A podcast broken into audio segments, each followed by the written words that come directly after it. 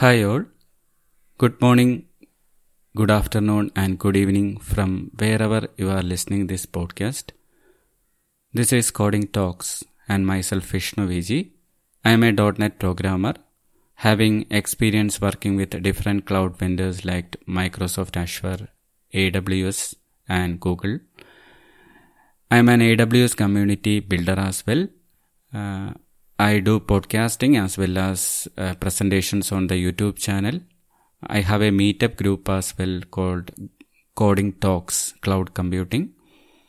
Feel free to uh, join any of those groups or uh, my podcast as well as my YouTube channel. There will be a lot of episodes that already I conducted and may be beneficial for you. Today we are going to discuss on the different architectural patterns that you can leverage on the cloud. I will be explaining the concepts uh, from the perspective of Amazon Web Services or we call AWS, but the same can be applied on other cloud platforms as well. So whenever we want to migrate or develop applications for the cloud, it will be uh, rewarding for you as a developer or architect if you spend some time on analyzing what should be the architecture, how your application will be best fit in the cloud, so that it can achieve the best scalability and performance, but at the same time, your development cost will be within the budget that you demand. Not only the development cost, the cost associated with the cloud infrastructure and other things are also very important. So choosing the right infrastructure, right architecture in cloud is very important. One of the advantages that you would get from adopting a cloud based architecture is the elasticity and scalability of your applications that you can uh, leverage in cloud. You can scale up your application when there will be a user demand and you can scale down as well. That will reduce your cost. So there should be a balance. And cloud services have different managed services which can do these things automatically for you on on the basis of how your application is working. So you can take advantage of all these things provided if you develop your cloud architecture in such a way that uh, it can achieve the best scalability and performance. So, so understanding about these different patterns that I am going to explain in today's episode will be very helpful. These are also documented in the AWS documentation as well. And like I said earlier, even though this will be an AWS focused podcast, the same can be applied to other cloud vendors as well. The uh, almost all the if you look at the different services that are provided by different cloud vendors there is a common feature that a common pattern that you can see in all of those things whether that can be a kind of a uh, some some form of services like ai service or some form of container services or can be some form of uh, RDS relational database services or something like that. So there is a common pattern there. So the terms differ, some technology terms differ and the way by which each cloud vendors give you that also will be differ. But uh, generally there will be a common pattern. So understanding this uh, patterns will be very helpful for you. Even though the documentation lists a lot of patterns there, but if you look at the recent trends, especially among the organizational um, applications and all enterprise level application, you can see an influx of uh, serverless as well as containerization concepts on those applications. So this indicates that these two are very important in when it comes to cloud because both of those can help you to achieve the best scalability and performance and it also helps development as well uh, because the model by which these serverless and containerization application work it can help the development teams to work effectively parallelly without uh, interfering other parts of the application and then can deploy that as well. So development operations and deployment all goes effectively with the adoption of these kinds of serverless and containerized based application. So cloud uh, services are getting more popular and this mode of development is also getting popular. So this will be the um, if, if if you ask any one of the majority of experts in the field of IT for every new project they might be considering these two services uh, this is as of the recording of this podcast on um, May of 2022. But maybe later uh, some other technologies may evolve or there may be chance. But as of now, the serverless and containerization are getting very popular and th- these are the trend words nowadays. Anyway, the integration of containers or serverless form of um, architecture depends on other considerations as well. Like uh, if your application uh, is a bit small, uh, small kind of application and not required that much of huge, massive scalability or um, elasticity, you may not go need to go for an container based or serverless mode of deployment. You can go for a simple, normal uh, kind of deployment in those cases. So it depends on other factors as well. Uh, depends on the client preference, uh, how the structure of your application will be like that. But if it's an enterprise application, then serverless and containerization will be the one that you can consider. So it's not mandatory that you should only consider those as well. There are other architectures as well.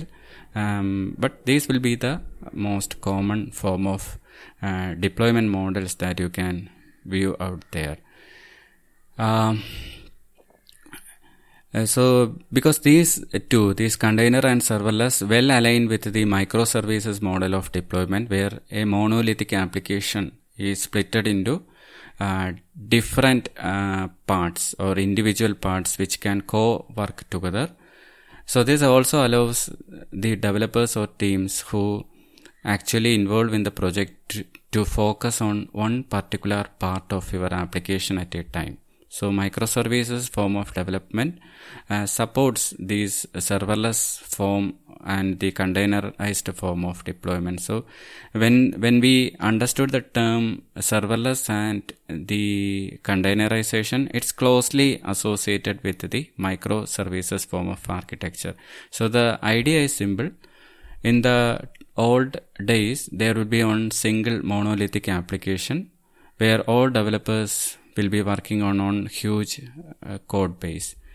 So the challenge with this kind of approach is like uh, they should choose a single language for the entire development and a single deployment strategy should be chosen whenever someone is making a change in any part of the application. So, uh, by common sense, we can understand that if we split that monolithic application into more modular services, each developer or each team can focus on uh, one service at a particular time. They can choose their own individual uh, language as well because there is no need for them to uh, integrate or anything. There will be an integration, but they will be mostly communicating through the REST API standard. So th- there should not be uh, any need for a direct communication that needs to happen between these services. So these individual uh, uh, splitted mono, in modular services can work in parallel um, without depending on each other, and that way it can effectively work. And communication will be happening through uh, the REST API. So this allows especially the developers like us to focus on a part of application uh, without cluttering other parts of the application. Also, like I said earlier, this form of development allows continuous integration and deployment, which is another factor uh, these days client prefer. They want a feature to come out to deployment as fast as possible so continuous integration and deployment along with the development is a critical uh, thing which we need to consider in modern day application development. Serverless and containers are quite interesting, but they comes at the challenge of how you model your application. So there might be extra effort uh, required from the part of an architect to identify the boundaries of your application uh, they need to split that application and form it as services. Uh, and more than that, they need to identify how these services communicate with each other, how the standards will be, like whether it should be uh, communicating through REST API or SOAP or whatever protocol might be there, how um, it also involves uh, considering some important critical factors like how each services can scale uh, when uh, when a particular service goes down how other services work. So lot of other things which needs to consider because our applications need to be high available. Um, so client demands that. So all these factors are important when developing uh, the serverless and container form of uh, application um, but microservices is the base of all that. So uh, that will be the trending um, architecture that we can see nowadays and most architects prefer these things. But there are other architectural patterns as well. So we will be starting that in today's episode. So there are a lot of architectural patterns out there um, I, I mean uh, uh, the cloud design patterns and not anything related with the older gang of four design patterns. We are not going to discuss anything about those patterns, so feel free to listen this episode. Uh, you won't get bored bored with other older behavioral strategic and all kind of those uh, traditional patterns which we were learned from back in the older days. So uh, those have no relation here. These are purely cloud related design patterns. So this will be interesting for you. So that is the one which we are going to start in today's episode. Uh, there will, there are a lot of uh, patterns, cloud patterns out there, and uh, AWS documents a lot of that. This episode is based on uh, some of the documented cloud patterns from Amazon. You can refer also the documentation as well, along with this podcast. So we will start by understanding about the layered approach or we call in older days the tiered uh, approach. So there will be an n-tier application or a n layer application where n denotes the number of layers that you have.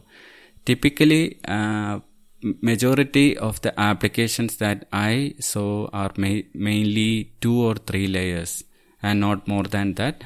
However, there will be application more than three layers based on how that architect designs the application. Layered application is more po- most popularly uh, known to most of the developers from older days. So we'll start with the layered approach, then we move into the multi-tenant uh, software as a service model where one application can be served to multiple customers. That is the multi-tenant SaaS model. The example is Gmail and other services where each customer can create a Gmail account and use that. We will learn about such kind of application also. Then we also going to understand about the different stateful and the stateless patterns. Uh, there is not much importance in these days with the stateful pattern because every user uh, every client will be preferring a stateless pattern where uh, we can see in websites like Amazon where a customer can use application from any of their devices. So they can start checking out a product um, from their website or anything. Uh, and they can complete that order from a mobile device. So irrespective of the device, they can use the application. So that is the concept of stateless where uh, nothing state about a user is stored particularly with the server. So the user is free to use the application from any of their devices and they can have a seamless experience as well. Like uh, they can move from, they can start from uh, the application from one device and they can complete the uh, purchase or order from another device. So that kind of application, stateless application is also getting popular these days. Then we will look also at understanding about the service oriented architecture. Uh, where we split the monolithic application, monolithic application into different components. And uh, we also going to understand how each components communicate with each other through any of the protocol like the SOAP protocol or the recent uh, popular protocol called the REST service architecture. We also plan to discuss some of the pl- architectures like the queue, uh, job observer, event based, circuit breaker, and lot of lot of patterns out there. But everything uh, we may not able to fit in this episode so we will be moving that to another episode. So in this episode we will be planning to discuss about the layered architecture then the multi-tenant architecture as well as the service oriented architecture especially from a cloud perspective. So by listening this podcast you will understand how uh, how to develop application. You can choose any of these approaches based on the preference you like and then you can develop your application uh, the main thing to consider is we have a lot of patterns out there we should select the best pattern so that we can achieve the best scalability and cost effectiveness when we migrate or develop applications in cloud. That is the goal of these different patterns. We may not able to use all these patterns in our application. We should select the best one according to the situation. So that is the main criteria that we should uh, consider when developing applications.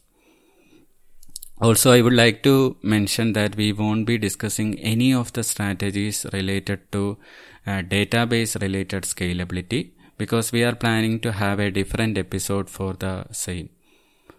When it comes to database, we should consider some of the patterns, uh, factors like high availability, replication and all. So all those things we will be discussing in another episode. And also, uh, when it comes to developing applications or migrating application to the cloud, there is one important factor called the authentication and authorization. You can't move an existing legacy application that is working in your normal environment to a cloud ar- architecture because in cloud it works in a different way. Authentication and authorization you need to handle in a separate way. So I plan to have, I promise to have a episode entirely dedicated to the cloud authentication and authorization uh, in a later episode, probably within a few days. And due to time limitation, I may know I won't be able to include those in this episode. So, uh, pardon me for that. So, other than that, we can um, uh, we can understand. We can start uh, looking into the different patterns. Now you may be thinking that there are a lot of patterns I just mentioned and for these, uh, for normal or beginners, these patterns are overwhelming. But when comes to pattern, um, we need to select the best ones. We don't need to think about any of the gang of four patterns or anything when developing application. If you are familiar with those patterns, you can consider that like the different different other patterns repose patterns and all those things you can consider that for your application provided if you are familiar but our episode will be focusing more on the cloud related patterns so focus focusing on cloud design patterns even if you are a beginner there is no mandatory rule like you should be familiar with the uh, gang of four architectural patterns that is listed in the 1994 books. There is no need for that at all.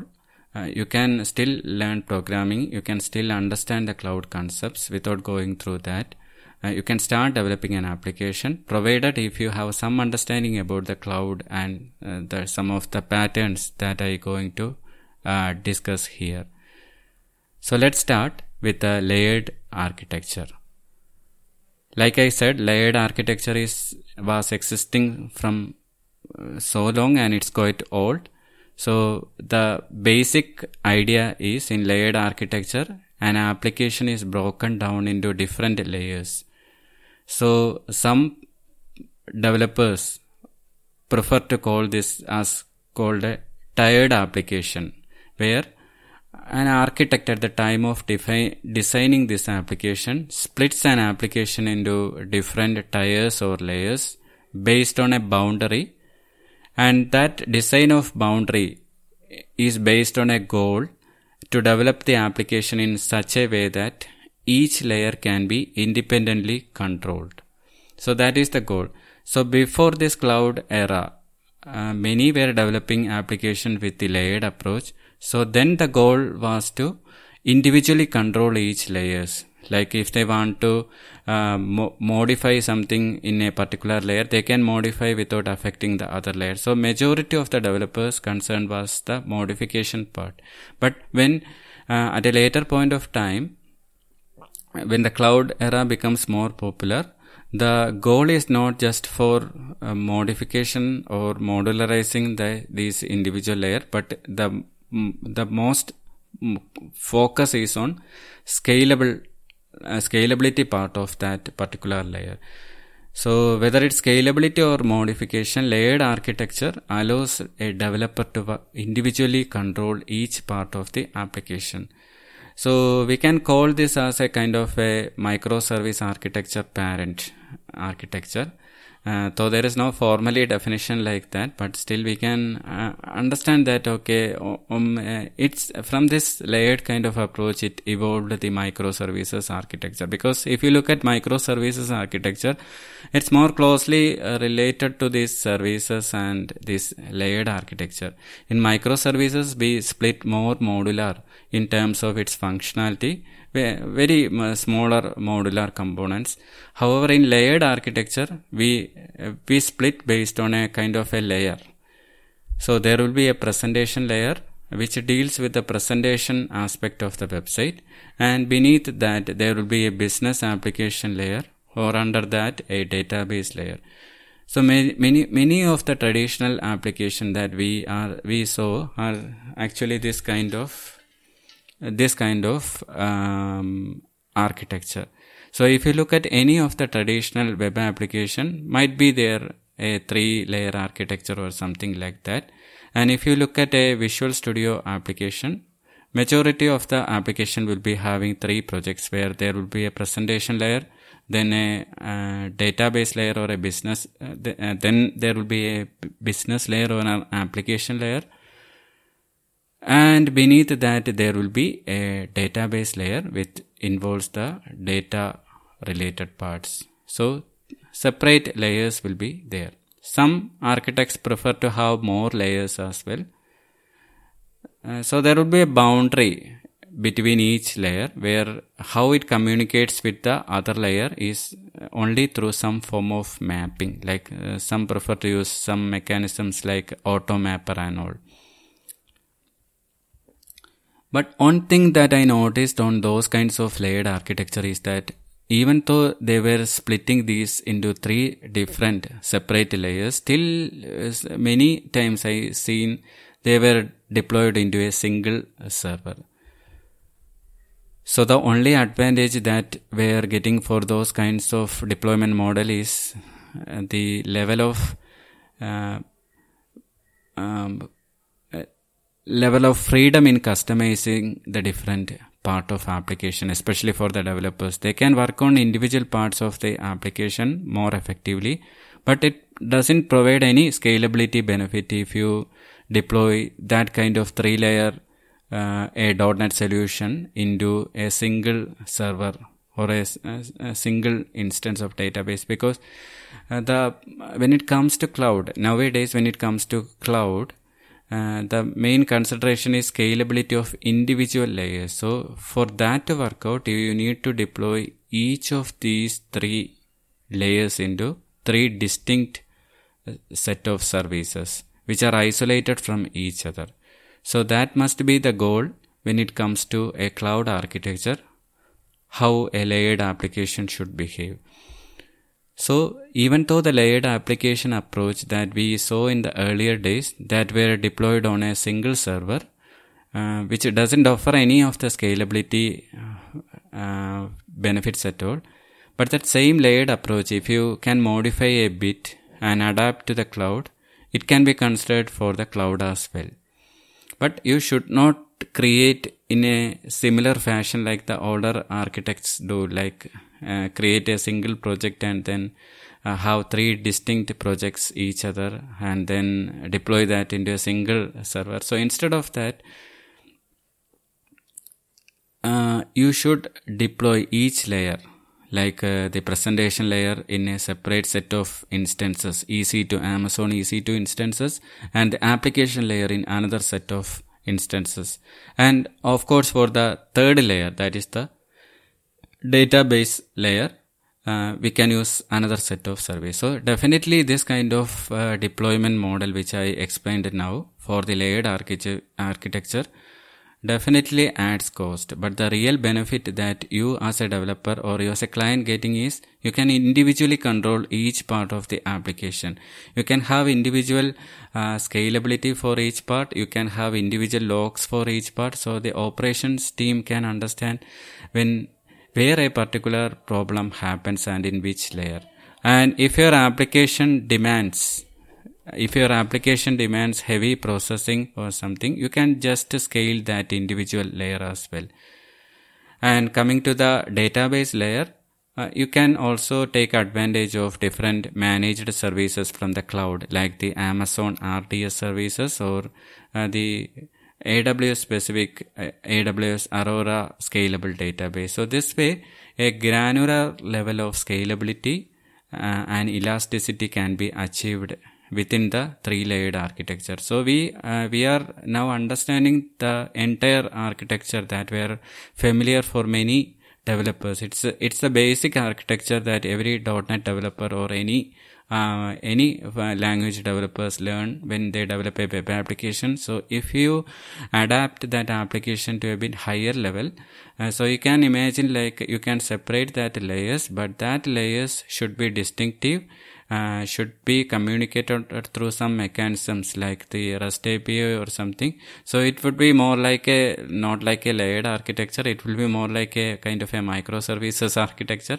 but not exactly microservices as well, but similar to that. Um, and you can have when you split these the different layers, you can have individual sets of instances. Imagine if you have a um, enterprise websites where it's have the presentation layer, then the database layer, and then the middle application layer, business layer. So you can have different EC2 instances, a set of three EC2 instances maybe for the presentation layer, and another set of six EC2 instances for your application uh, level uh, layer because that demands heavy processing, and a single uh, database layer for um, single scalable database like Amazon Aurora, which scales automatically for the um, database layer as well. So this way, uh, the layered architecture that you are aware of can be adapted with the cloud so that it will work effectively so that is uh, the way by which you can uh, adopt your applic- uh, adopt your existing uh, layered architecture to cloud and once you developed such a layered kind of application. It went to production and it becomes imagine it gets a massive hit. Lot of people started to using that kind of application. And when the demand of the application becomes so high uh, if if that is there in the cloud uh, cloud offers possibilities for scalability uh, scaling the application automatically. Like um, uh, because you have splitted each layer into three distinctive set. Let's for understanding purpose let's imagine it's three distinctive layers. So the application layer will be having an initial set of like uh, six uh, EC2 instances which are enough for your normal running of your website. But imagine a day where a sales goes high uh, or your product gets um, a huge hit and then a lot of people starts using your application then there occurs a need for increasing your application layer instances from 6 to maybe 8 or 12 or something like that.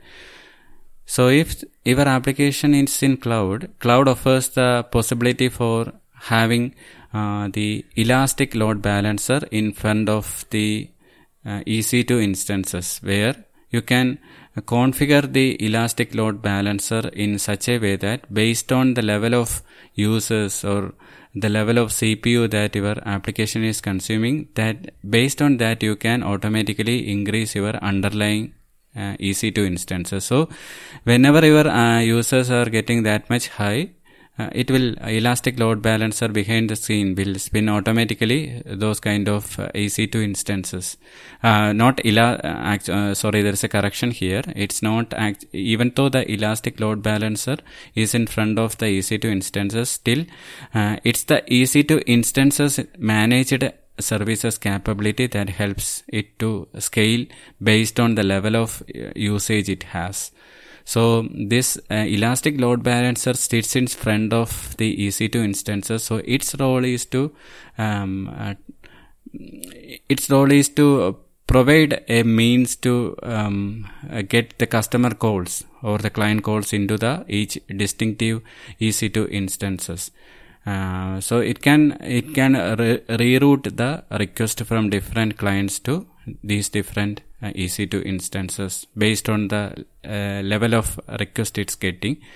But behind the scene, this EC2 instances, services like EC2 instances in AWS have the capability to scale up and down based on the level of the usage. So you can take advantage of all these things and it provides the uh, uh, you for an option to not have an infrastructure in advance and you need to pay only f- when you actually require it. So that's the benefit of using cloud services. Just like we use electricity we need to pay only when we use that much of level of electricity. Uh, when our consumption goes high we need to pay more. So that same concept is there in the cloud as well so you can uh, have a combination of EC2 instances, elastic uh, load balancer in front of that, and also some configurations that define how uh, you, are, you you want to achieve the scalability. So that can be different considerations, like either it can be based on the level of load or level of the CPU usage or something like that.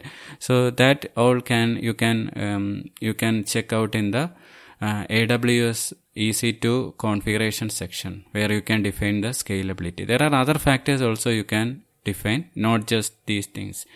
So this scalability is one important factor. So that is why I mentioned here. Similar way, when you want to achieve some kind of form of a database scalability, so at the database scalable level, uh, if you are using a managed services like Amazon RDS or something like that, then it provides options to have scalable when it when it comes to the uh, database level as well.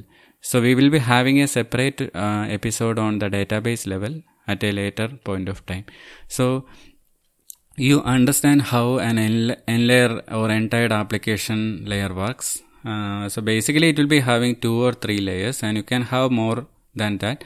But keep in mind that as you increase the level of layers uh, when it comes to cloud you you have you need to pay more for each of those associated instances for these different layers. So uh, you don't need to have unnecessary layers. Uh, so unless uh, uh, it's not required to have more than three layers you can keep that within the three and that will be fine for your most of the application demands.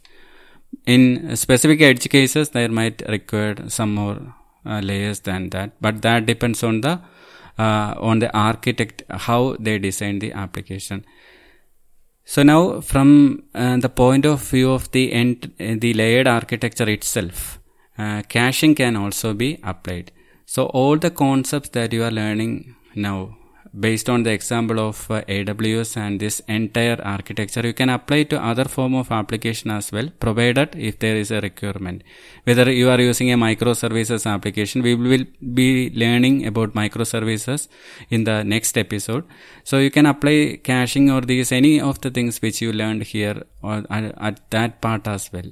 So same applies there, but uh, we are understanding uh, now initially in this episode through the a layered architecture way.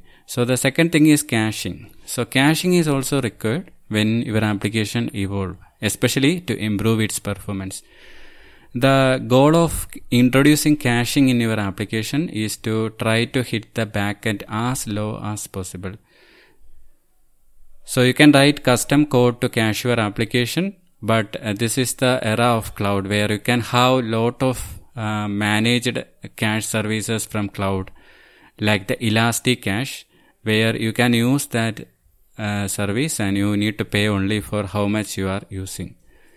Similar way if you are um, using a kind of a website where it's using any kind of a client side javascript framework like react or angular and you if you are hosting your um, uh, presentation layer on the s3 you could take advantage of the amazon cloudfront as well. So cloudfront is a distribution service from amazon that can be used to connect to to your ex- existing s3 bucket so the without Amazon CloudFront, uh, the thing happens is like if your customer is accessing your website, React application or Angular application that is hosted in S3. S3 is a storage service. It can it can host the website as well. So if you are serving a, a website page from S3 and if one of your client is accessing that uh, website from a far away distance like USA or something, uh, that needs to uh, that takes a little bit of time, not that much time. Still, it needs to be served from your existing backend, which may be locating at some other place. So AWS has the concept of region. So you can when when you select a um, particular service, you can associate a region which is closer to your client. But if some other client from if, if or if that same client is using that application from some other global location, then it should be served from your region uh, which which will be uh, having a little bit delay. So to avoid the delay uh, and to provide caching amazon provides a service called the amazon cloud front which sits in front of the s3 bucket. So it can serve the uh, content from s3 bucket and it can cache the content in the CloudFront edge, edge location, which are globally distributed across the globe. So if someone is accessing something from some other global region, so the initial time when it hits, it will be served from the S3, and the second time uh, the customer is accessing that, it will be served from the cached edge location which is part of the Amazon CloudFront. So it will it will be having a cost associated with that, but for the enterprise applications, this will be fine. This uh, services like the CloudFront has uh, the cache control headers, where uh, as an application developer you can determine how frequently it needs to check the origin for an updated version of the file.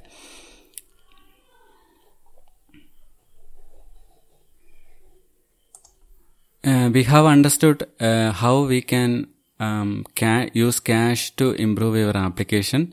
Uh, this cache can be applied for any type of architecture, not just for this layered application.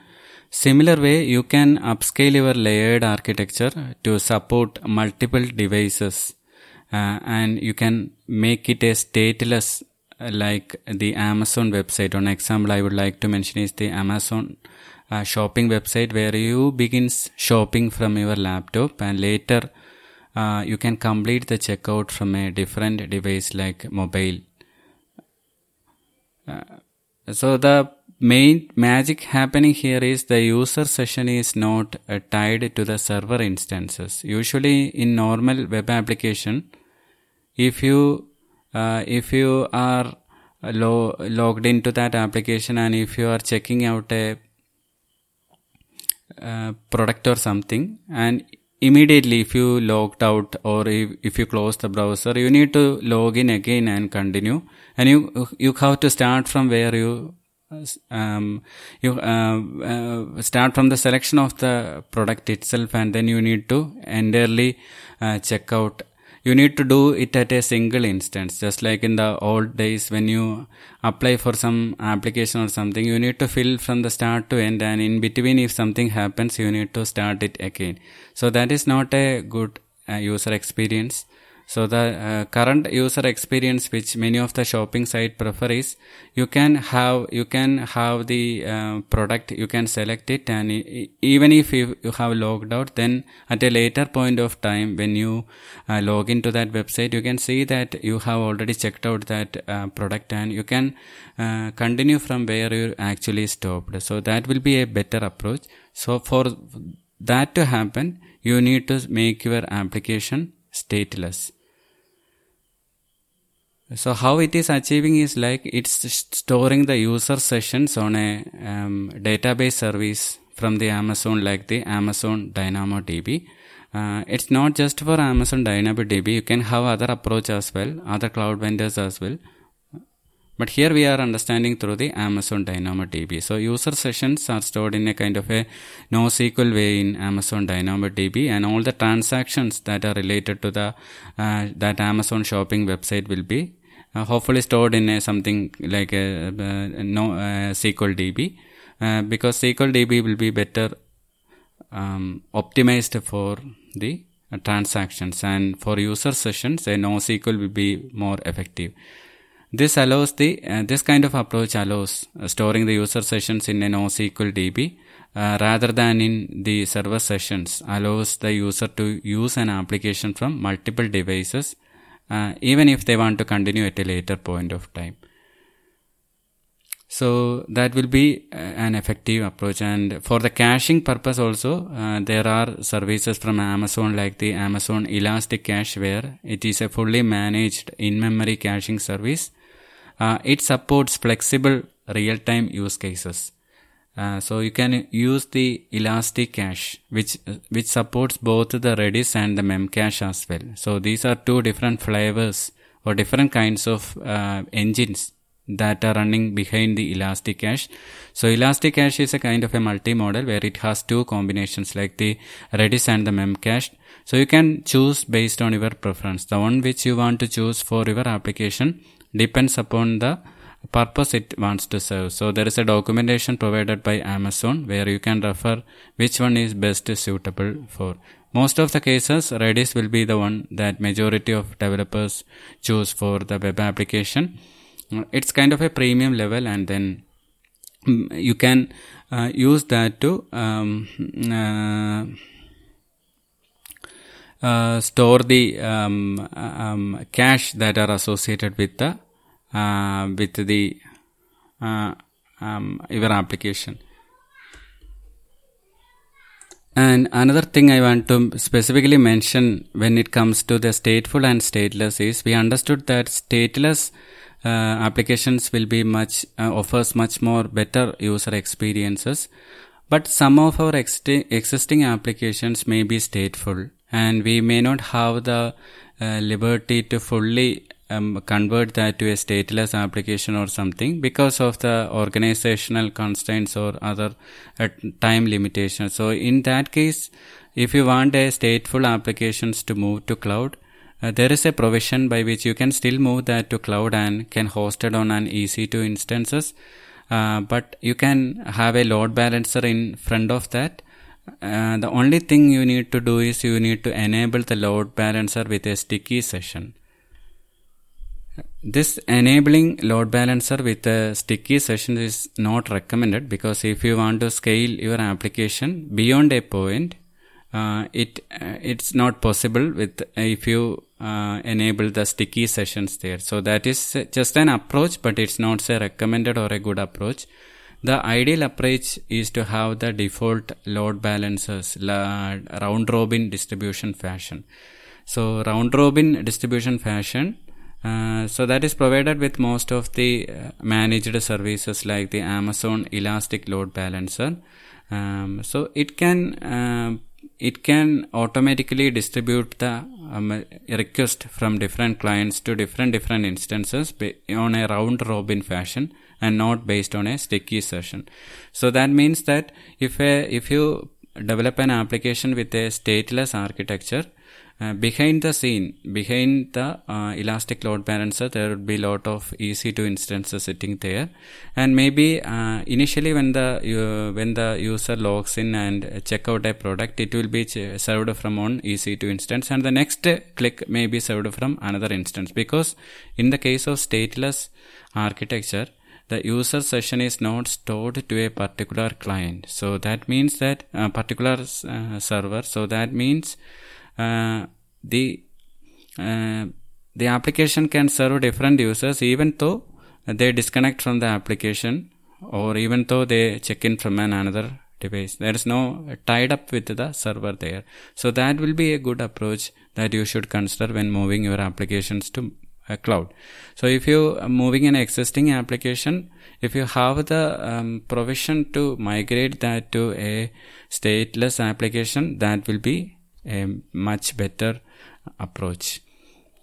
So we have understood some of the concepts that are related to the uh, layered architecture uh, and we understand how we can move that architecture to cloud we also understand like uh, how a stateless approach in an layered up architecture can better uh, enhance the experience of the application. And also we understood how the performance can be improved using either of the managed service from the Amazon cloud or by using other approaches that you uh, you you can have.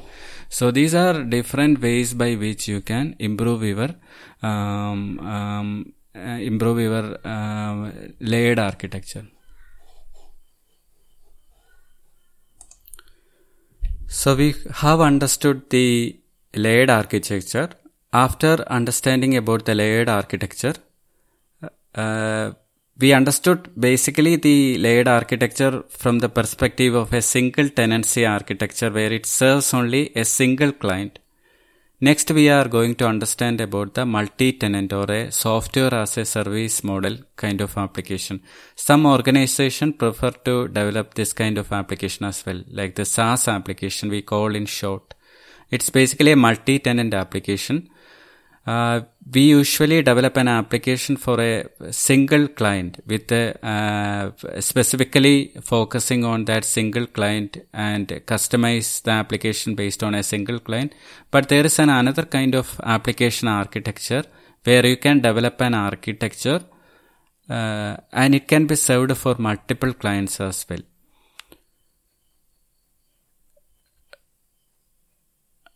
But a few things needs to be considered when developing this kind of application like how you want to have the data level isolation to be. Data is critical for each client. So some of the clients require some form of compliance where they need a dedicated isolated database which is not to be shared with any other clients. So they have a compliance requirement like that. So if you are providing a saas application and if you are providing that to a client.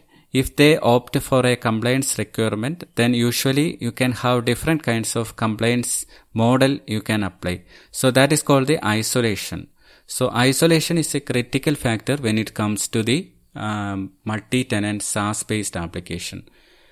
There can be have a database level isolation, which is the highest form of isolation which you can have for a multi-tenant application, where each client will be having their own database. That means that if a new customer is approaching the uh, SaaS application and opted for the SaaS application, they will be getting a new kind of database. Maybe that will be an automated process which it creates automatically a server. These uh, days in cloud era, it is easily possible with some form of automation behind the scene and it also we can have a manual approach like uh, some operation person who is involved in creating database can manually create a database and can point the existing SaaS application to that database. So the real working happens is uh, when the user, that particular client logs into your application, the application will be pointed to that particular database. Because they want an isolation they have a compliance requirement like uh, some audit requirements in uh, their organization where they need to have the compliance rule that they should have their data which need which should didn't be shared with any of the other customers. So if they have such kind of compliance, then they sh- can they should have some form of isolation. So this database level isolation in a multi-tenant application is the highest form. And if you develop such an application, uh, you need to write your application in such a way that each customer would be pointing to a different database. So the second thing is like a table level isolation. This is a bit lower than that of uh, database level isolation where uh, you don't need to provide a different database for each customer, but you need to isolate their data based on a table. So each uh, customer may be having their own table with some prefix or something like that and uh, the application will be interacting with those particular uh, table accordingly based on the a client login and everything. Similar way, there can be a row level isolation as well. And this is the easiest form where you can have a uh, primary key or something associated with each customer. Primary key or uh, it may not be primary key. It may be some column where you can identify that customer. But uh, in this case of row level isolation, there won't be any separate table or separate database for each customer. There will be only a single uh, database, a single table, uh, a single level of table, not a sing- ideally single table, a single level of table where all customers data will be stored in respective single tables, which uh, which is isolated based on the row level column or something.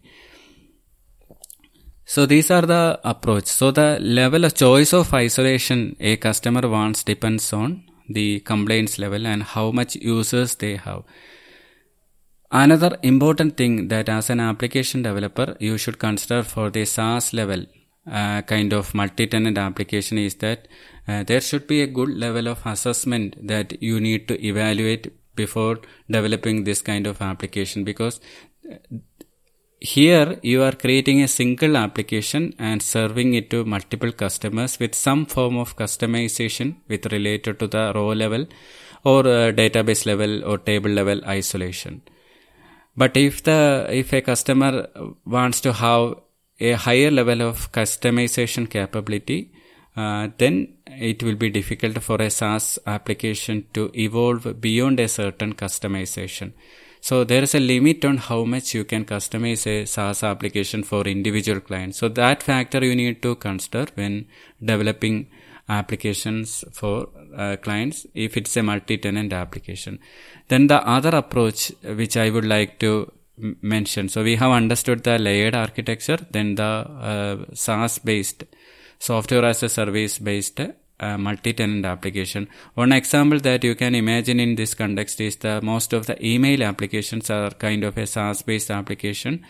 Uh, similarly, the SharePoint application, where each organization have on behalf of them, Microsoft uh, uh, developed that as a kind of a SaaS-based application, where each customer would get their own part of the application, isolated from each other. So that is another form of SaaS application. This Gmail or email services are another form of SaaS application. Similar way, a lot of SaaS applications are there, like the Spotify uh, streaming platform, where you would have an account and you would have your own set of playlist and everything uh, customized for yours. Uh, we are not sure how they are handling the data and how they are customizing the data. We are not sure whether they have a separate database. Ideally, won't have a separate database. Maybe they are storing the data in a, um, a kind of a, a, set of a table. Uh, but there will be some form of isolation there where one data of one particular is not shared with another.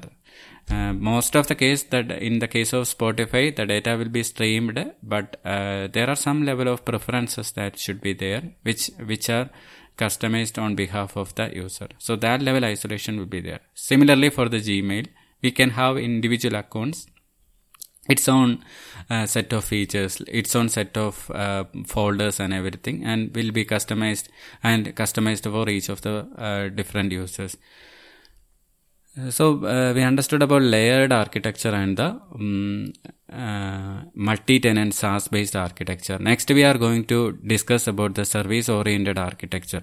So this is a kind of a uh, we can think about it's not a formal uh, definition or something like that but we can think it's service oriented architecture as a kind of an architecture that leads to the microservices architecture. So this is just my personal thinking. There are difference when we consider service oriented architecture with microservice architecture for sure but the evolvement we can think of uh, like uh, it can be have from the layered architecture to service oriented architecture or something like that. And more recently uh, more modular form of uh, uh, splitting like, like the microservices architecture is getting more and more popular. So next we will be understanding about the service oriented architecture. Service oriented architecture is like similar to the layered architecture but there is a difference.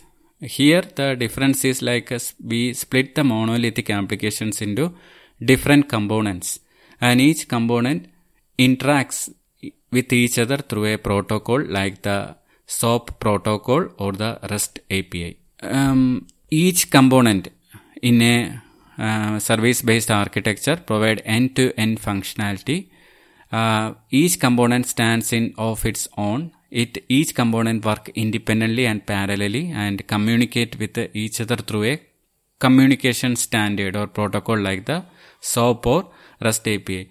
So this form of uh, splitting of components into multiple splitting of monolithic applications into multiple component allows uh, parallelization of development activities, operational activities, and deployment activities. Each team can work independently because it's based on each different components. So there are, different components and we understood like each component needs to communicate with each other. So for that purpose, a messaging protocol is required. Initial days, SOAP was the messaging protocol which is used for communicating or exchanging information from one service to other in a service oriented architecture. SOAP uses standard XML where data is transferred through a SOAP envelope format which has two parts, the SOAP header and message body. We are not going too much detail into the SOAP protocol in this episode, but understanding a bit about uh, SOAP will be helpful uh, that's my personal perspective because uh, usually we encounter some of the legacy applications that were developed using the SOAP protocol. Uh, we not going too much detail, but the main two important parts in SOAP um, um, protocol are header and message. Header provides information on how a SOAP recipient or a client should authorize and process the information uh, and the message body contains the actual information which is in the XML language. SOAP commonly uses HTTP HTTP protocol, but other protocols can also be used along with it. So there are some advantages with SOAP in terms of its predefined rules with its standard protocol and everything. But nowadays developers are more opting towards the REST API uh, REST API is generally lightweight, stateless. Uh, it offers cache support and it offers a variety of messaging formats like the uh, JSON, HTML, CSV, YAML, and also the XML as well. If you look at the SOAP protocol, you can understand that it only supports XML and also it's a stateful service. But the REST API is a kind of a stateless service. So nowadays the stateless service has its advantages in terms of its uh, user uh, enhancement and everything. So, um, um, um, when it comes to web web applications, so uh, REST is what majority of developers choose these days, other than the SOAP. In in the REST API, uh, the approach is similar, like uh, the components in a service-oriented architecture, or even REST can be used with microservices as well where uh, uh, these different components or services can be interact with each other through a uniform resource identifier that is a link. It's kind of an URL where it uses the standard HTTP and HTTPS protocol as well and can perform some of the operations like get, put, delete and post. So if uh, if a component wants to get data from some other component, whether it's a service oriented architecture or a microservices architecture it can use the get similar way if you they want to put or update something uh, they can use the put and post as well similarly if one component wants to delete something or a direct user wants to get something de- uh, uh, direct user wants to delete something from the uh, uh, application they can use the rest api with the delete uh, operation. So REST API is more uh, popular getting these days because of its stateless design as well as its lightweight and it's very easy to understand as well. And when it comes to using REST API, uh, some of the uh, some of the um, libraries that you can also uh, you can um, use with your application like the swagger which will help you to understand what each rest api is doing.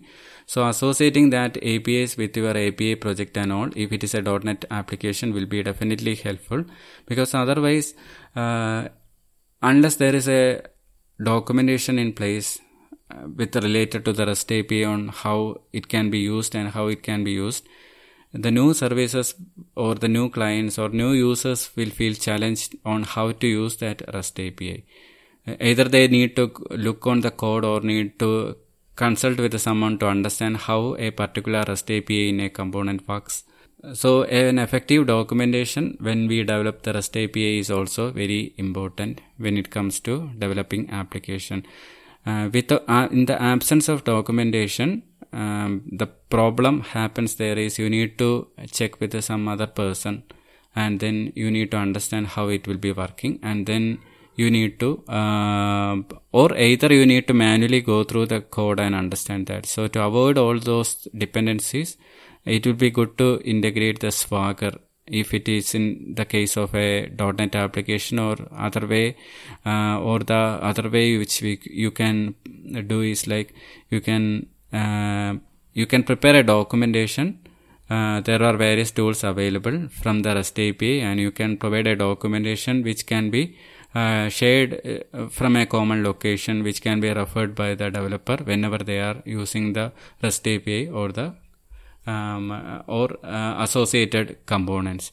So this way, uh, better development strategies can be developed. So these are the things which we understood in this episode. This episode is getting a bit lengthier. It's more than one hour. So we we are planning to wind up this episode soon, and then we will be uh, having another episode which focuses on the rest of the uh, cloud design patterns which uh, help you to understand how to develop your application. So understanding this layered architecture is also critical because through this episode you learned a lot about the different uh, concept, cloud concepts, which are fundamental in developing cloud application. And based on this episode, we will be covering the other episode, which provides more detail on the different architectures that are more specific to cloud and more specific to serverless and the container based application. Hopefully i plan to cover all that in one episode the next episode. If uh, it was not possible then might be another episode will be there. And also like i said earlier there will be a specific uh, specific uh, episode which focuses on database as well as the uh, authentication and authorization mechanisms that we used in the cloud. That will also be helpful for you to understand. With that i wind up this episode Thank you everyone for listening this podcast. Have a great day ahead.